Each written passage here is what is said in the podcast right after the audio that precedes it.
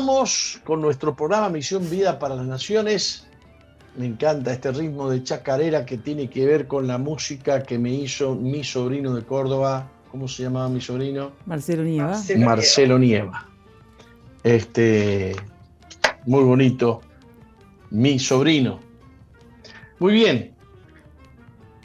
Voy a volver al a un tema de ayer. Hemos publicado en nuestra nueva mm, plataforma. Eh, página web, nuestra nueva plataforma, jorgemarquez.uy, hemos puesto a disposición de, los oyentes, de la audiencia, de los cibernautas o como se llamen, este, mi libro, Gobierno Mundial y Fin del Mundo, publicado en el año 2012. Yo les invito a ustedes a entrar en esa página y ver todo lo que hay. Pero entre las primeras cosas, o la primera cosa que va a aparecer es este cuadrito, creo que es así, o muy parecido. Eh, y vos podés leer mi libro, porque yo estoy releyendo mi libro, porque parece que estoy leyendo lo que escribí en 2012, lo estoy, lo estoy viviendo ahora de una manera increíble. ¿Mm? Hoy es más fácil decir viene un gobierno mundial. Yo le hablé a varios contadores profesionales en el año 2012 acerca de que se venía un gobierno mundial y me miraban con una cara como diciendo, ¿te parece? Estamos muy lejos. Yo me acuerdo de las caras, ¿no? No sale el audio, me dicen. Hola, hola, ¿no sale el audio? Acá sale perfecto, no debe salir en, ah, Javier Ciceri Rodríguez dice que no sale el audio. Eh, por favor, si hay gente que sí le sale el audio, estoy hablando de mi página, estoy hablando de mi fanpage. Si hay gente que sí sale el audio, por favor háganmelo saber aquí ya mismo. Eh, ¿Qué dice el operador? ¿Que está saliendo todo bien? El operador dice que todo bien. Aquí tengo una chica, aquí tengo una de las secretarias que dice que está saliendo todo bien. Eh, ya se arregló, dice Flavia Ipes. Bien, bien, bien. Vuelvo a decir entonces, empezamos. Publiqué en nuestra eh, nueva página web, jorgemarquez.uy, mi libro para que todos puedan acceder mm, sin costo alguno a leerlo.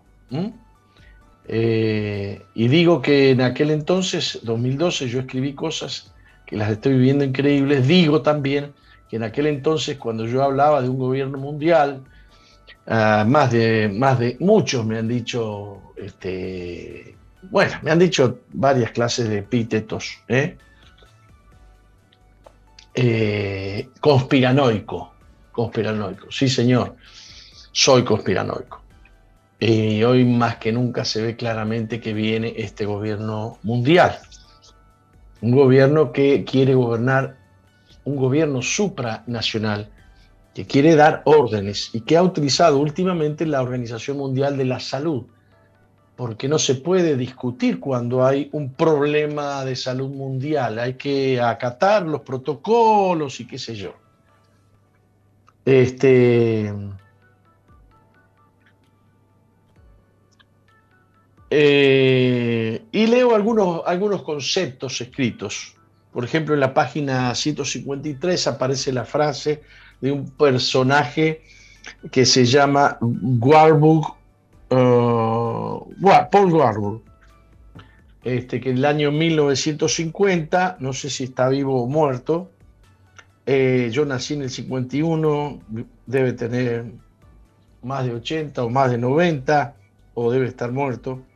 Pero esto ocurrió en el Comité de Relaciones Exteriores del mismísimo Senado de los Estados Unidos. Este señor Paul Warburg eh, es el que dijo lo siguiente, tendremos un gobierno mundial, guste o no guste, la única duda es saber si lo crearemos por consentimiento o por la fuerza. Cobra demasiada importancia esta frase porque le está diciendo esto a los senadores de Estados Unidos en el Consejo o en el Concilio o Comité de Relaciones Exteriores del mismísimo país que acaba de ganar la Segunda Guerra Mundial, que tiene todos los recursos, eh, que tiene todo el poder, que tiene el ejército más fuerte del mundo, les dice, señores, vamos a tener un gobierno mundial, les guste o no les guste. Que se lo digan al África, que se lo digan a otros países, está bárbaro. Pero que se lo digan a los mismísimos senadores, mire, les guste o no les guste, vamos a tener un gobierno mundial. La única duda es saber si se va a, crear por consentimiento o, o, vamos a llevar la población mundial a la idea de que hace falta un gobierno mundial como lo ha expresado el Papa, como lo han expresado muchos gobernantes del mundo, como lo han expresado muchos estadistas del mundo, necesitamos un gobierno mundial. Esto no es nuevo, de esto hablaba el, presidente Sanguinetti cuando fue presidente, ¿eh? en la década de los 90. Eh, no, cabe que, no cabe duda que sus palabras fueron duras, meditadas y precisas, digo yo en el libro. Me pregunto, ¿qué otra persona se habría considerado con tal autoridad y representatividad para plantarse ante una comisión de senadores de la primer potencia del mundo que había ganado la Segunda Guerra Mundial y mucho menos en esa época para decirles a viva voz, señores, ustedes no serán los que gobiernen el mundo. No se crean que ustedes van a gobernar, nosotros lo haremos. Crearemos un gobierno mundial. Les guste a ustedes o no. Este, entonces hablamos en este capítulo, que es el capítulo 8, de un gobierno global impuesto o por consentimiento. Mejor dicho, es impuesto sea por consentimiento o sea por eh, guerra, por violencia. Este, pero en este capítulo 8 hablamos más que nada de, de las eh, herramientas que usarían para para establecer un gobierno mundial por consentimiento. Por ejemplo, el tema este de las vacunas, un gran porcentaje de la población va, se vacuna, dice sí, nos van a salvar. Eh, bueno, y los grandes, los grandes personajes de la élite como Bill Gates, que no es ni médico, ni ingeniero, ni nada, no es nada. Él opina y dice que hay que, y es dueño de las vacunas, y dice que hay que vacunar a todo el mundo, al mundo entero. Este, mientras tanto, otros personajes nefastos como Albert Pike, que le escribe a Mazzini. Mazzini es fundador de la Cosa Nostra, es fundador de la mafia en Italia. Y Albert Pike, un, este, un masón que escribió un libro que es, una Biblia del satanismo. Dogmas and, Dogmas and, se me fue el nombre, este, no sé dónde está. Eh, bueno, estos dos, Dogmas and, no escucho. Dogmas and Moral algo así era el libro. Un, catálogo de, cosas infernales porque era satanista. Dogma y moral. Dogma. y moral. Bueno, eso en español. Bueno, está bien, en español. Dogma y moral. Este, y él habla a Mazzini en una carta acerca de tres guerras mundiales necesarias para alcanzar el objetivo del gobierno mundial. Parece que estamos llegando a las dos cosas. Estamos llegando, por un lado, por consentimiento y por otro lado, estamos llegando a, eh, la, guerra, a la guerra mundial. O sea, que nos vienen apretando por, mm, por dos lados. Eh, pero hablando de la, de, de la toma del poder por consentimiento, y el consentimiento que más necesitan es el de los gobiernos. Eh, ¿Y cómo se logra el consentimiento de los gobiernos? Se logra mediante creando necesidades. Tenemos un préstamo de 50 eh, millones de dólares para que su nación pueda hacer esto y lo otro y lo otro bajo estas condiciones. Entonces, ¿cómo lo, que, todo lo que tiene que decir es sí firmar aquí abajo, mire. En los gobiernos les gusta la plata dulce, les gusta la plata dulce, y este, entran en, préstamos y, hipotecan las naciones, hipotecan el futuro de sus, de sus gobernados, porque los gobernantes hoy entran en un préstamo, gobiernan cinco años o gobiernan cuatro años, y en el mejor de los casos gobiernan ocho o diez o doce, pero meten a, a los ciudadanos que todavía no han nacido que cuando nazcan dentro de 20 años van a tener una, el peso de una deuda encima. Eh, es, es demoníaco esto, ¿no? Se trataría de un, consejo un consenso forjado a través de una fuerza invisible. Esa fuerza opera a través de préstamos, opera a través de presiones como han sido las presiones para que la gente hay libertad, hay libertad, el que quiere se vacuna y el que no, no. Sí, claro, pero el que no se vacuna va a tener tales y tales consecuencias y va a ser perseguido de tal manera. Vamos a tratar de que no se note. En algunos países sí se nota mucho, en otros no se nota mucho, pero se, eh, se, se exige de alguna manera que no se note. A esto se le llama la guerra tranquila. Les estoy hablando de conceptos vertidos en mi libro eh, que ya les mencioné, Gobierno Mundial y Fin del Mundo. Eh, en este sentido, eh, yo le pasé a Mauri una, una publicación del año 2011. Esa publicación que ustedes pueden ver ahí en pantalla habla, a ver, quiero ver, quiero ver qué, cuál es el título de arriba, no lo puedo leer. Hola, hola. Hola, estoy tratando de leer. Estoy tratando de leer, pero tampoco Es que no, no sale mi página. Otra vez se trancó mi página. A mi. ¿De Population será? Ahí está. No, no, Sovereign Independent. Ah, eh, no, no, no, no, conozco las publicaciones. No la, no la conozco. Este, ahí Bill Gates habla de la despoblación mediante vacunación forzada. La mejor solución, dijo Bill Gates, eh, pues es la menos contaminante. Ya él hablaba de usar las vacunas para reducir la población, no es para salvarnos, no es para sanarnos, es para reducir la población y no hay manera de reducir la población que no sea sometiendo infertilidad a guerra, a peste y a vacunación. Eh, para algunos, dice mi libro en la página 154, la Tercera Guerra Mundial comenzó ya hace varias décadas y se trataría de una guerra silenciosa. Esta guerra comenzó justamente cuando terminaba la Segunda Guerra Mundial. ¿Por qué? Inglaterra estaba estudiando formas psicológicas de mm, vencer eh, al, enemigo antes de tirarle bombas.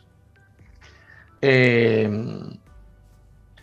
técnicas refinadas de control social. Esto sería la guerra tranquila. Aquí abordaremos las maquinaciones de este gobierno mundial como una muestra abierta de, sus intenciones y operaciones para llevarlas a cabo. Eh, aclarando que la información que aquí compartiremos concuerda filosóficamente con otras indagaciones. Estas provienen de diversas fuentes que son de público conocimiento en el ámbito de Internet por las cuales llegaremos a la conclusión que realmente el complot existe y es observable. Para constatarlo trataremos de resumir en este capítulo parte de un documento secreto que comienza con la siguiente frase. Bienvenidos a bordo. Esta publicación marca el 25 aniversario de la Tercera Guerra Mundial llamada Guerra Tranquila, llevada a cabo utilizando armas biológicas subjetivas calificadas de armas silenciosas. Es un documento fechado en el año 1979. Por supuesto que una vacuna podría ser una gran bendición para la humanidad o podría ser un veneno mortal como arma biológica. Y puede pasar inadvertida. Para algunos no pasa inadvertidos y para otros sí pasa total y absolutamente inadvertido. Se trata de un documento fechado, como les dije, en el año 1979, que supuestamente fuera encontrado en una computadora IBM que formaba parte de una subasta de materiales militares. Materiales militares subastados, alguien compró, alguien indagó lo que había ahí adentro y ahí estaba ese documento. Una fuga casual o intencional de información secreta. Eh, y ellos dicen en ese documento, es manifiestamente imposible hablar de ingeniería social o de automatización de una sociedad, ingeniería de sistemas de automatismos sociales o armas silenciosas, sobre una escala nacional o internacional, sin implicar objetivos extendidos de control social y de destrucción de la vida humana, es decir, esclavitud o genocidio. El subrayado pertenece al autor, pongo aquí, lo subrayé. La presente publicación debe estar lejos de toda atención de la opinión pública. Este documento se refiere a la utilización de armas silenciosas. Armas silenciosas son las que no explotan, las que no se tiran desde los aviones. ¿eh? Eh, y se ha basado en experiencias de investigación operativas. Operation Research OR, desarrolladas por el Estado Mayor del Ejército de Inglaterra durante la Segunda Guerra Mundial. Les dije, esta guerra silenciosa comenzó con estudios eh, de investigaciones operativas en Inglaterra, del ejército de Inglaterra. Algunos de los que participaron en estas investigaciones pronto llegaron a la siguiente conclusión, que los resultados obtenidos eran válidos para operar no solo en el ámbito de la guerra, tal como se la conocía, sino que trataba también de operaciones aptas para manipular y controlar a la sociedad en pleno. ¿Usted me está siguiendo? Exactamente. Este, me, perdí acá yo con mi, con mi máquina a ver si viene esta. Eh, ¿Podríamos ir a un corte y, y, seguís eh, hablando o qué te parece? O... Uh, ya son las 12 y 06. Muy bien. Eh, muy bien. Sí, vámonos a un corte. Yo busco los comentarios porque perdí los comentarios cuando se me, se me trabó la máquina. Bueno, vamos a un corte entonces.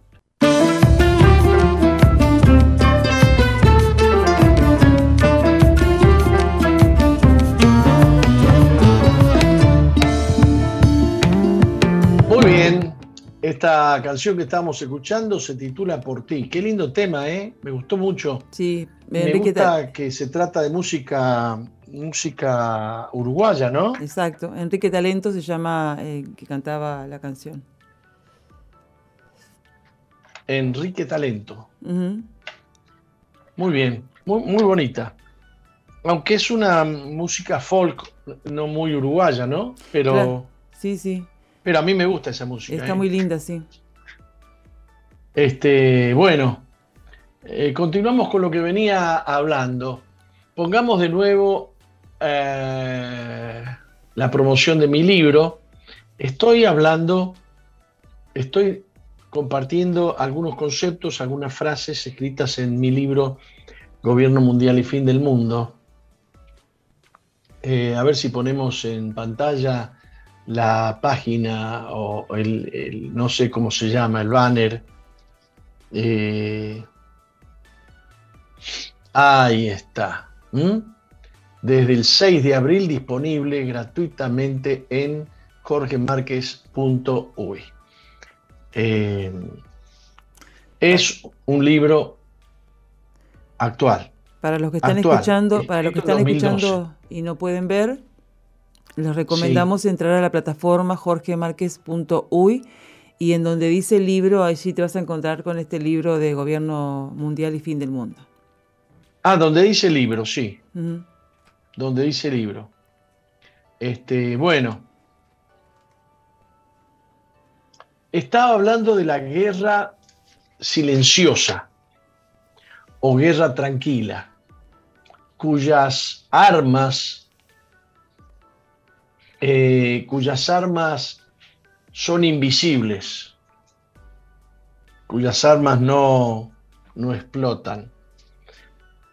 Bien alejada, digamos, de la guerra convencional, aunque surgió, surgieron las ideas de esta guerra silenciosa precisamente eh, al, final de la Segunda Guerra Mundial, cuando empezaron a darse cuenta que era muy importante psicológicamente tratar a la población eh, asustándolas, porque el miedo, el miedo exige obediencia. Este es un concepto espiritual que yo he enseñado en muchas prédicas. Alguien que tiene miedo le obedece al miedo antes que a Dios te da miedo tal cosa y bueno, vos no la vas a hacer. O el miedo te, eh, eh, te, promueve hacia hacer tal otra cosa y vas a hacer eso por causa del miedo. Entonces, en la Segunda Guerra Mundial, antes de un bombardeo, tiraban papelito y le decían a la población, salgan corriendo, miren que tal día, a tal hora, hacemos un bombardeo y asustaban a la población y la población se debilitaba y, los soldados en la guerra se debilitaban. Y cuando usted empieza a temblar en la guerra, empieza a perder. Y entonces dijeron, wow, vamos a estudiar qué pasa con esto. Este, entonces, todo tiene que ver esto con métodos conexos a la guerra convencional. Guerra psicológica, resultados anímicos sobre los adversarios, consecuencias de las operaciones, eh, empleados para eh, optimizar los limitados recursos bélicos. Estas operaciones psicológicas ayudaban o complementaban los recursos bélicos, es decir, las bombas, ¿no? Las balas. Este, a partir de ese punto se desarrolló una rama de la ingeniería social que obtiene conclusiones basadas en la interpretación científica de información disponible y eventual para lograr ganarle a la sociedad en sus procesos. Y poder inducir eh, cuando una sociedad está en condiciones de capitular, notará el lector que el, el, asunto es tratado como una guerra a la población para lograr rendición, porque ellos hablan de llevar a la población a capitular, a rendirse. ¿Estás hablando de la guerra psicológica? Estoy hablando la guerra, la, guerra invisible. Sí. O la guerra, ¿cómo es que dije yo? Silenciosa. La guerra tranquila o silenciosa eh, utiliza sus recursos, que son básicamente eh, psicológicos, para doblegar la población. ¿Está claro? Sí. Eh, alguien dice, no me voy a vacunar, pero te dice, no, si no te vacunas no vas a entrar a tomar un café. Ah, yo me quiero tomar un café. Eh, yo no me quiero vacunar, pero quiero viajar. Ah, no, si no estás vacunado no vas a viajar. Eh, entonces te presionan mediante el temor y te vacunas aunque no querías. Claro. Ese tipo de cosas. Eso es capitular. Eh, dispusieron las matemáticas al servicio del control económico. En resumidas cuentas, esas ideas revolucionaron a tal punto que la, Fundación Rockefeller subvencionó en el año 1984 un ciclo de estudios de cuatro años en el Harvard College, creando el Harvard Economic, Economic Research Project para estudiar la estructura económica americana Pronto se unió al proyecto la US Air Force, la Fuerza Aérea de los Estados Unidos. Los resultados fueron muy exitosos. Y al término de los estudios eh, realizados, se citó a una élite que se encargaría de analizar las aplicaciones prácticas y con qué fines se las usaría. Fíjese, no, no, se, los, no se solicitó al, gobierno, no se, no se, solicitó al gobierno, se, se le presentó este proyecto a una élite. O sea, se usó dinero del gobierno para hacer los estudios, porque una fundación, en resumidas cuentas, se mueve con dineros de la población, con dineros que mm, no van a parar al gobierno, sino que se destinan a una fundación precisamente. Y después se le llevó el estudio a una élite. El Harvard Economic Research Project era una extensión de, las investigaciones, de las investigaciones operativas OR. Su propósito era descubrir la ciencia del control de una economía al inicio, eh, al inicio. La economía americana, luego la economía mundial. Fue presentido que con suficientes bases matemáticas y datos sería tempranamente fácil controlar la tendencia de la economía, así como predecir y calcular la trayectoria de un proyectil, o sea, con mediciones matemáticas se puede prevenir, predecir a dónde va a ir el proyectil, o se puede prever de dónde viene y a dónde llega. Este proyecto trató de descubrir la estructura económica y las variables que se podían aplicar para modificar la estructura económica, cómo prever su comportamiento y de qué forma podría ser manipulada. Intentó encontrar un sistema matemático que incluyera en su fórmula la interrelación entre inversión, producción, distribución y consumo. Tras una reunión especial celebrada en el año 1954, esta élite internacional inició entonces la guerra tranquila el sistema de armas silenciosas fue concebido 13 años antes. Hasta ahora el proceso no ha sido estorbado en sus objetivos básicos y las conclusiones obtenidas fueron llevadas a una élite. Les cuento cuál es la élite, el Club Bilderberg, que es una sociedad secreta fundada en el año 1954, cuyos miembros representan cada uno de los componentes de la élite del poder mundial, mayoritariamente provenientes de Estados Unidos, Canadá y Europa Occidental, con nombres tan conocidos eh, como David Rockefeller, Henry Kissinger, le suena Henry Kissinger, ¿no? Bill Clinton, Gordon Brown, Angela Merkel, Alan Grispan, mm, Ben, algunos suenan más que otros, ¿no? Eh, ben Bernanke, Larry Summer, Tim Geithner, Lloyd Blankfein, George Soros, Donald Rumsfeld, Rupert Murdoch, otros jefes de Estado influyentes, senadores, diputados y parlamentarios, el Pentágono y la OTAN, miembros de la realeza europea, importantes líderes de los medios, y también otros invitados, algunos discretamente, como lo hicieron en su momento con Barack Obama antes de que sea presidente y muchos de sus altos funcionarios. Siempre están bien representadas las figuras top del Consejo de Relaciones Exteriores, CFR, o Concilio de Relaciones Exteriores, que no es del Estado, sino que es eh, un consejo de relaciones exteriores de personas, de, ciudadanos de élite.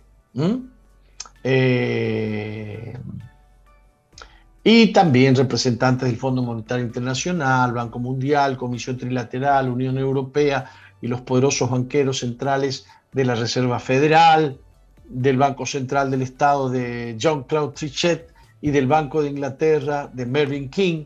Eh, bueno, los personajes que estoy nombrando yo eran personajes que eh, cuando se escribió el libro eran los que estaban, ahora estarán otros. Hasta aquí es mucha la información que da vuelta en el mundo acerca del propósito de este grupo que quiere instaurar una aristocracia de facto. Su objeto es tomar el control de un gobierno mundial que domine política, económica, religiosa y socialmente el planeta. Y como vemos, hay una coincidencia que surge al analizar ambas informaciones mencionadas anteriormente. No puedo seguir hablando de este, de este tema. Estoy compartiendo durante esta semana conceptos y frases de mi libro que está publicado en la página, que lo pueden leer ahí. Lamentablemente no, no se puede descargar. Tengo que averiguar por qué no se puede eh, descargar.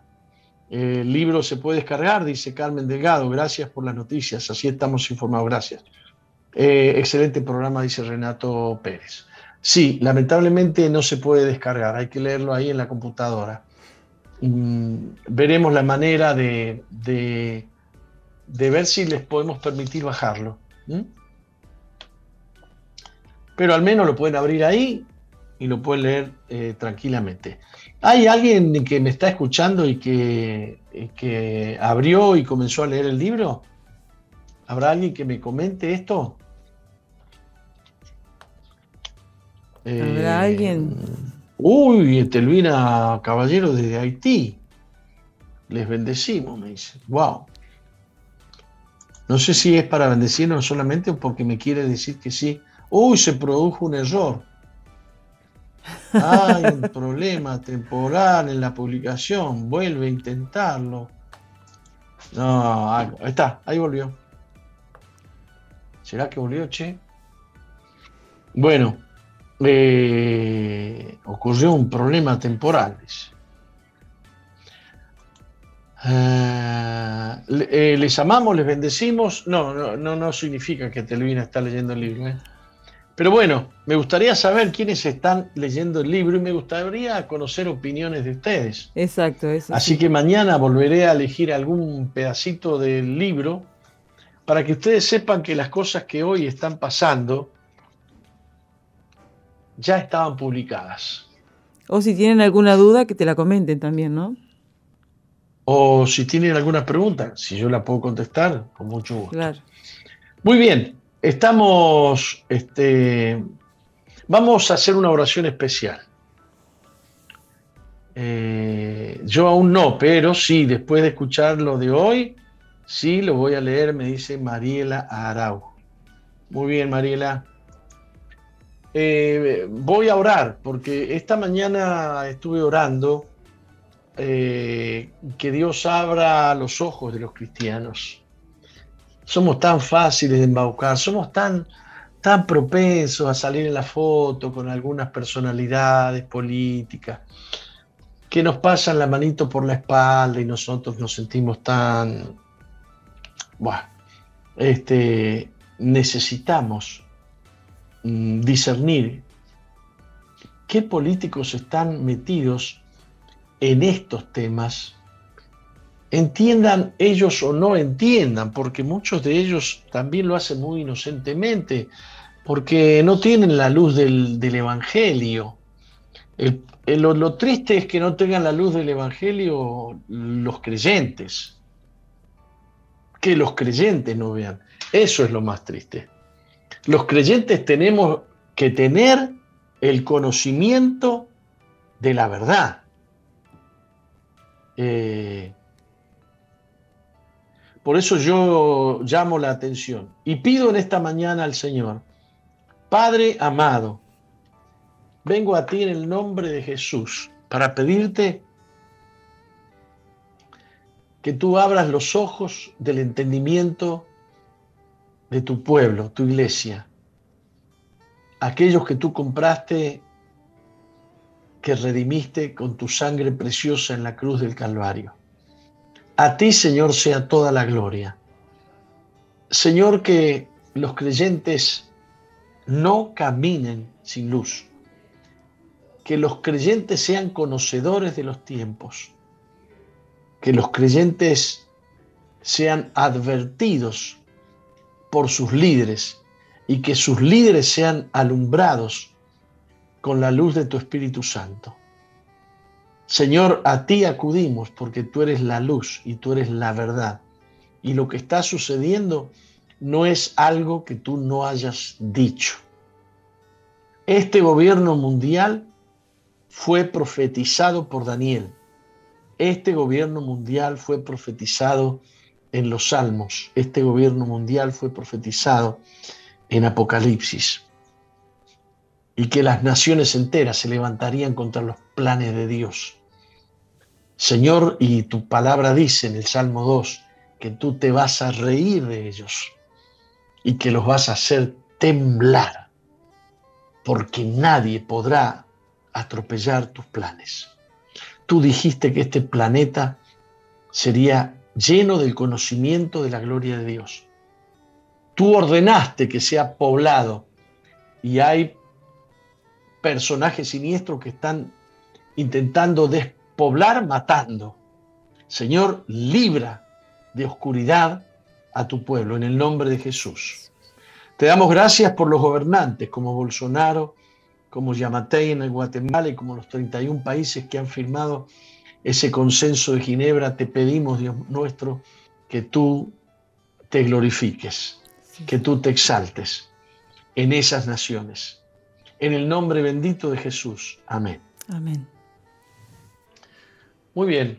Eh, vamos a un corte. Vamos. No cambies, ya volvemos con Misión Vida.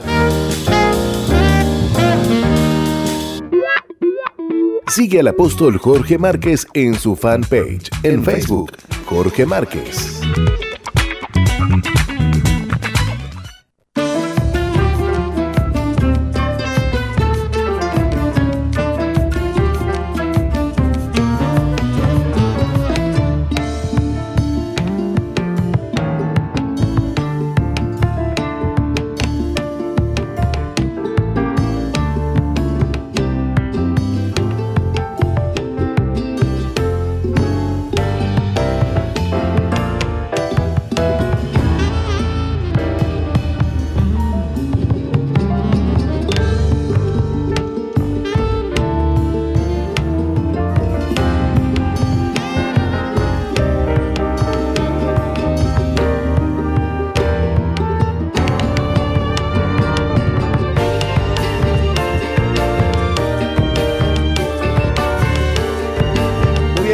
En Misión Vida para las Naciones, contentos, felices de tomar este tiempito, Roca, y bueno, continuar eh, con el programa. Y bueno, y qué lindo escucharlo el apóstol, ¿no? Después de, una semanita que no estuvo, de este, que esté de vuelta acá en el programa. Exacto. Este, está, está buenísimo. Bueno, muy bien, no sé si usted tiene algo para, decir antes de, irnos al testimonio, algún saludito, alguna cosa, algún anuncio que quiera dar. No, eh, primero, primero les decimos, les decimos que estamos escuchando a Gabriel Rodríguez, estábamos escuchándolo con el tema Nos alcanzaste y quería preguntarte eh, acerca del domingo primero de mayo las reuniones bueno, normalmente se van a estar eh, dando allí en, la central. Por supuesto. La iglesia no para. Exacto. La iglesia no para. Este, nuestras reuniones van a ser como siempre y los distritos, los pastores, Roca, te cuento, estamos trabajando para poder llevar a la gente a la iglesia. ¿eh? Porque, bueno, como sabemos, el primero de mayo no hay ómnibus, no, la locomoción no, no, está fluida. Así que este, vamos a estar trabajando para traer a la gente a la iglesia el domingo primero de mayo, que este, no por ser primero de mayo vamos a dejar de, congregarnos y de adorar al Señor. ¿Pero se va a hacer solo en la central, en los anexos? Eh, bueno, sí, los anexos del, interior que tienen culto los domingos. Sí, sí, sí, los del interior seguramente, sí. Como siempre. Este, los, todos los demás anexos de alrededor de Montevideo, como siempre. A la central. Venimos a la central. Okay. Este, justamente. Este, por eso mismo estamos trabajando para poder traer la gente este, a los cultos habituales de todos los domingos. 11 de la mañana, 16 y 30 y 19 y 30 horas. Perfecto. No vamos a faltar a la iglesia porque sea primero de mayo. Aclarado el asunto. Eh, bien, bien, bien, bien. Bueno, le cuento, Roca, que este, mm, bueno, ayer me, retaron porque este, bajaba mucho la vista, este, nos, están, nos están viendo por Canal 8 de Durazno, así que aprovechamos para, para saludar a la gente linda de Durazno que nos ve a través de este prestigioso canal. Y las disculpas porque, claro, uno a veces lee la pantalla o algo y bueno, tenemos que ser de tipo informativistas, ¿vio? Este, vamos a pedir a la producción que nos ponga un teleprompter acá adelante invisible para que O una cartulina. Este, claro, ¿se acuerda de la cartulina? En, aquella, en otras épocas había cartulina, ahora te ponen un teleprompter acá adelante, ¿no?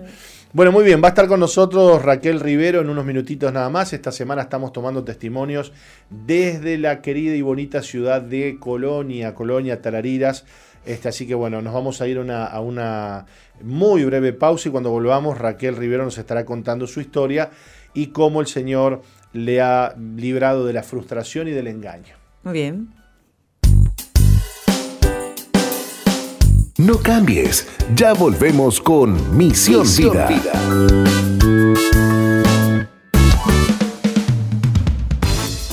Sigue al apóstol Jorge Márquez en Twitter e Instagram, arroba Jorge Márquez, Jorge Márquez Uy. Y suscríbete al canal de YouTube Jorge Márquez. Jorge Márquez.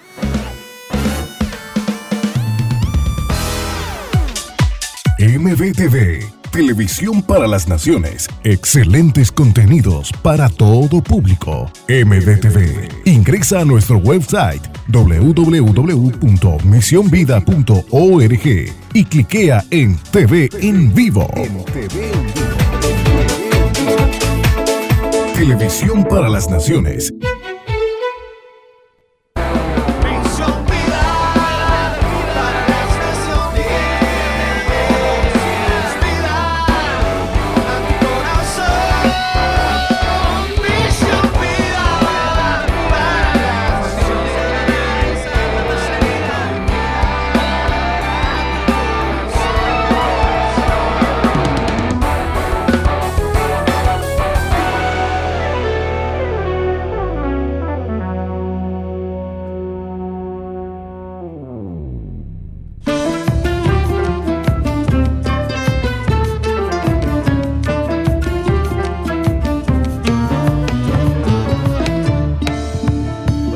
Decíamos antes de irnos a la pausa, Raquel Rivero va a estar con nosotros en este día compartiendo su testimonio y en esta oportunidad y en esta semana estamos transmitiendo desde o transmitiendo los testimonios desde Tarariras. Exacto. ¿Eh, Roca?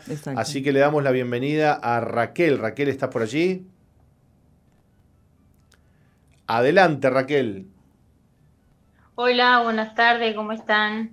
¿Cómo te va, Raquel? Bienvenida. ¿Nos escuchás bien? Bien, bien, gracias. Bueno, le vamos a pedir a Roxana que nos lea un poquito tu, historia, tu testimonio en este día. Bien. ¿Puedo leer, eh, Gonzalo? Ah, claro, Pepe, salude. Raquel desde pequeña fue muy introvertida, tímida y callada. Se crió en el campo junto a sus padres y hermanos. El asistir a la iglesia desde niña la llevó a intentar tener una vida que agradara a Dios. Los años transcurrieron y por razones de trabajo... A ver, ¿qué me perdí? Raquel se fue a vivir a la capital, donde conoció al padre de su hijo, pero la relación, la relación no perduró debido a los engaños recurrentes de su pareja. Entonces, llena de fracaso y soledad, regresó a la casa de sus padres. Allí se reencontró con un conocido de su infancia, con quien comenzó una relación y al tiempo se casó.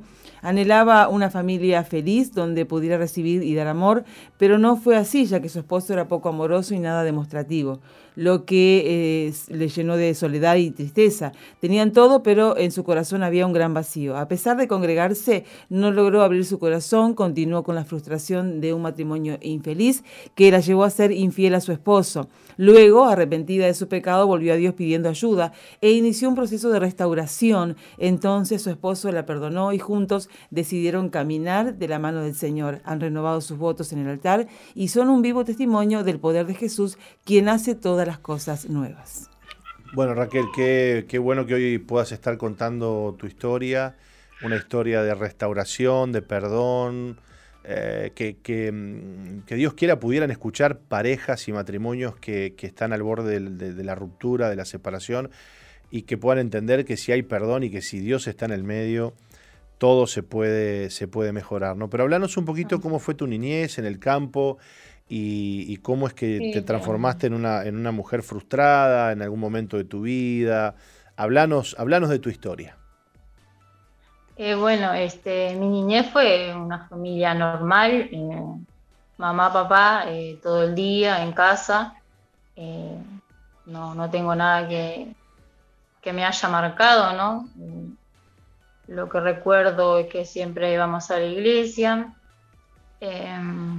pero nunca fue algo, algo firme, ¿no? venían, hacían reuniones, se iban, pasaba tiempo, quedábamos solos de vuelta y así sucesivamente. O sea que, eh, ¿cómo es eso de que quedaban solos? Claro, porque iban eh, pastores y eso, eh, estaban un tiempo y luego se iban y nunca se, formó nunca, nada. Nunca, claro, nunca se afirmó una obra ahí en la zona. O sea que, bueno, vos participabas, aprendías de la fe y eso, pero bueno, después quedabas como desamparada de vuelta. Claro, sí, sí, sí, siempre fue así. Eh, hasta el día de hoy creo que, sigue siendo así. Qué bárbaro, claro, claro. E-, esa inconstancia también este, hizo que, vos no pudieras de repente eh, tener eh, esa fe o entender ciertas cosas que capaz que estás entendiendo hoy, ¿no? Sí, sí, claro. digo, siempre creí en Dios, ¿no? Por, eso, porque siempre fui desde chica y y Dios no, no, tipo, como que se hice mi vida, pero Dios, Dios siempre estuvo, siempre estuvo a mi lado. Bueno, lo cierto es que en algún momento te vas a, te vas a la capital. Cuando dice la capital acá, que es, Montevideo? Sí, es a Montevideo, sí. Ajá. Me, fui a trabajar eh, por un tiempo. Eh, bueno, fui, empecé ahí cuando tenía 15 años. Después me volví y después a los 18, 19 que yo ya, eh, fue cuando conocí al papá de mi primer hijo, este, que no, no funcionó la, relación y y no, y, como decidí separarme y, y dejarlo.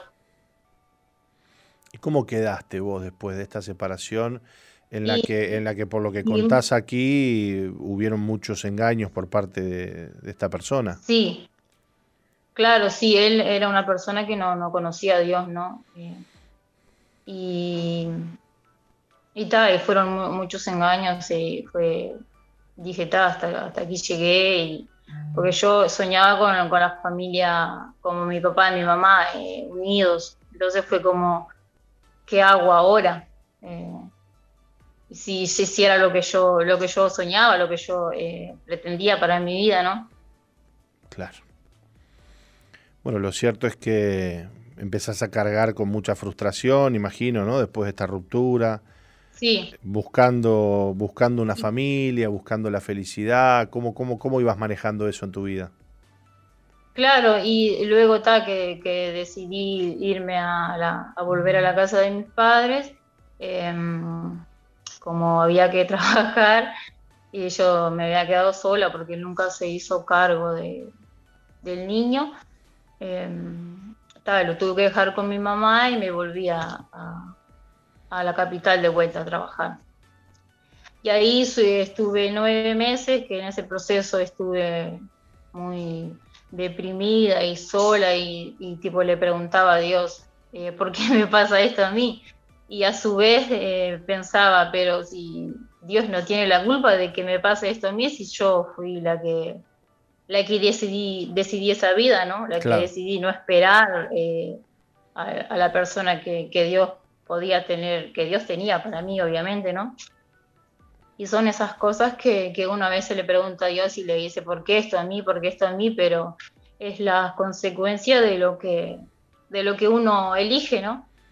Claro.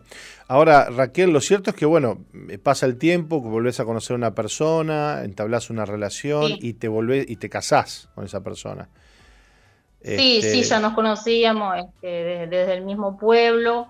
Em, pensé que, iba a ser diferente, como, como, te dije, nunca, yo nunca me alejé totalmente de Dios, le, pedí a Dios, bueno, si es tu voluntad, eh, que nos juntemos, eh, está, y era o seguir una vida perdida o, tratar de formar nuevamente una familia. Claro. Que era lo que yo anhelaba. Bueno, y en esa búsqueda este, te embarcaste en un matrimonio que, bueno, que empieza con problemas, porque por lo que nos contás acá, tu esposo quizás no era muy demostrativo, vos que no estabas muy firme con el Señor tampoco. Este, claro. y, le, y, le, y, le, demandabas a tu marido lo que capaz que le tendrías que demandar al Señor. Sí, sí, era. Eh, yo me imaginaba un. un príncipe azul. Eh, todo lo que. Claro, sí, porque eh, siempre me decía que, me amaba y yo eh, siempre le, dije que no. Que, y, ta, y entonces yo me imaginaba otra cosa me imaginaba, tal, me iba a tratar como una reina. y no, no fue así porque él en sí no estaba conmigo, pero no, no había dejado tipo su vida de, soltero, ¿no? Entonces eso fue, me, me refrustró, me, me enojaba, me, me sentía vacía. Eh. Bueno, lo cierto es que, que, esta frustración fue creciendo y bueno, vos llegaste, a, llegaste al engaño con él, o sea, ¿no? Por lo que nos dice aquí tu, tu, historia. Y la cosa estaba, como quien dice, bueno, esto se rompe, ¿no? Se, destruye completamente. Sí, sí. Claro, sí, porque estábamos, eh, vivíamos allá, ¿no? En el pueblo, en Paysandú, y tal, y yo em, pidiéndole a Dios un trabajo, porque trabajaba él y tal, y era mucho, entonces, ta, Dios nos no consiguió, eh, creo que fue de Dios, ¿no? Que, viniéramos a Colonia y, y, seguíamos igual, era maltrato, eh, hablarte mal, enojarnos por una semana, no hablarnos, y mm, era, era demasiado feo, eh, hasta que sentía que, tenía eh, que tenía todo lo económico y todo, pero no, me faltaba algo que, que, solo Dios te puede dar, ¿no? Y que yo lo buscaba quizás en mi esposo y nunca me lo, me, podía llenar lo que yo quería. Nunca estaba con nosotros, aunque sí estaba, pero en realidad no estaba, entonces es como que no, no se solucionaban las cosas, era peor, se empeoraban. Bueno, ¿y qué pasó? ¿En algún momento vos empezás a buscar a Dios, volvés al Señor arrepentida y la cosa empieza a acomodarse? Eh, claro, em, yo eh, empecé a, a pedirle a Dios a ver a dónde me podía congregar, ¿no? Porque había, había visto varias iglesias y no sabía cuál. Entonces un día pasé por enfrente y decía Misión Vida em, y me llamó la atención. y entonces entré y pregunté y me dicen, ay, ¿te vas a quedar para el culto? Digo, no, no me voy a quedar. Digo, solamente vengo a preguntar los horarios. Y después eh, eh, empecé a ir, empecé a ir este, ta, tuve un reencuentro con Dios, pero igual seguía, por, por no hablar, por no, por no abrirme, por no este, pedir consejo de lo que me estaba pasando, eh, seguí igual. Y entonces ahí fue cuando, cuando le fui infiel a, mi esposa. Ajá. Bueno, lo cierto es que hoy eh, esto, ha, eh, esto ha cambiado, Raquel, hoy eh, el Señor te ha perdonado, han renovado los votos con tu esposo, están sirviendo al Señor. Qué, qué, qué milagro, qué tremendo. Contanos un poquito de eso. ¿Qué ha hecho Dios? Sí. uno se, se pone a, mirar para atrás y dice, no, no puedo cambiar lo que hice, pero sí puedo que Dios cambie una nueva historia, ¿no? Eh, tanto como para nuestro matrimonio como para nuestros hijos, ¿no? Que, ellos eh, tengan otra historia, que ellos nos sigan con, nuestra historia, ¿no? claro. Que ellos tienen que vivir su, propia historia y no, tienen que cargar con la nuestra, por ejemplo. Claro. Y Dios hace todo, todas las cosas nuevas y, posibles, porque lo que vivíamos nosotros y lo que estamos viviendo ahora, eh, nada que ver. Eh, si Dios no hubiese llegado, eh, nuestro matrimonio eh, ya no, estaría, no estaría. Y cuando, y cuando un matrimonio se rompe, no solo sufre el matrimonio, ¿no? Sufren, sí. los hijos sufren, ¿no? Sufren los niños, sí. Y eh, son cosas que, que solo Dios las puede lograr, ¿no? si, uno, si uno se deja. Claro.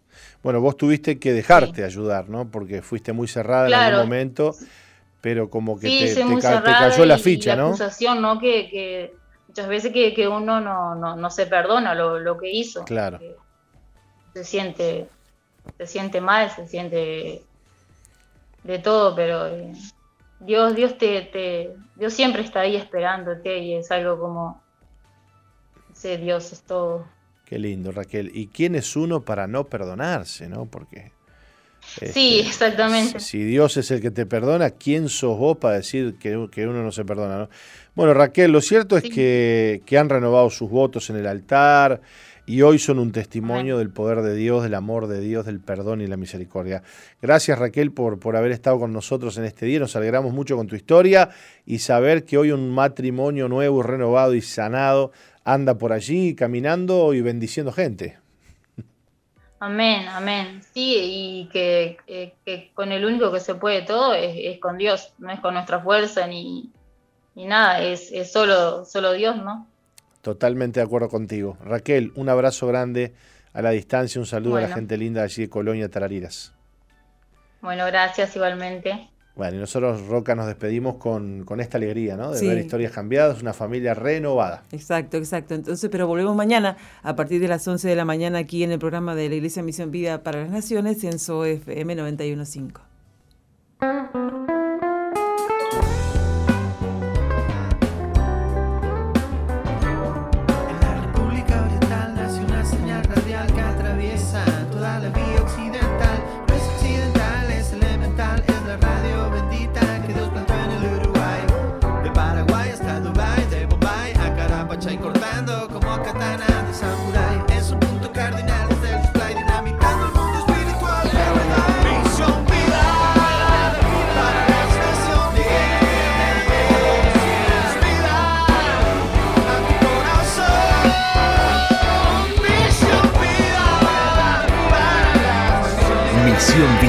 La iglesia que Dios plantó en Uruguay para que juntos alcancemos lo imposible, presentó su programa exclusivo que conduce el apóstol Jorge Márquez.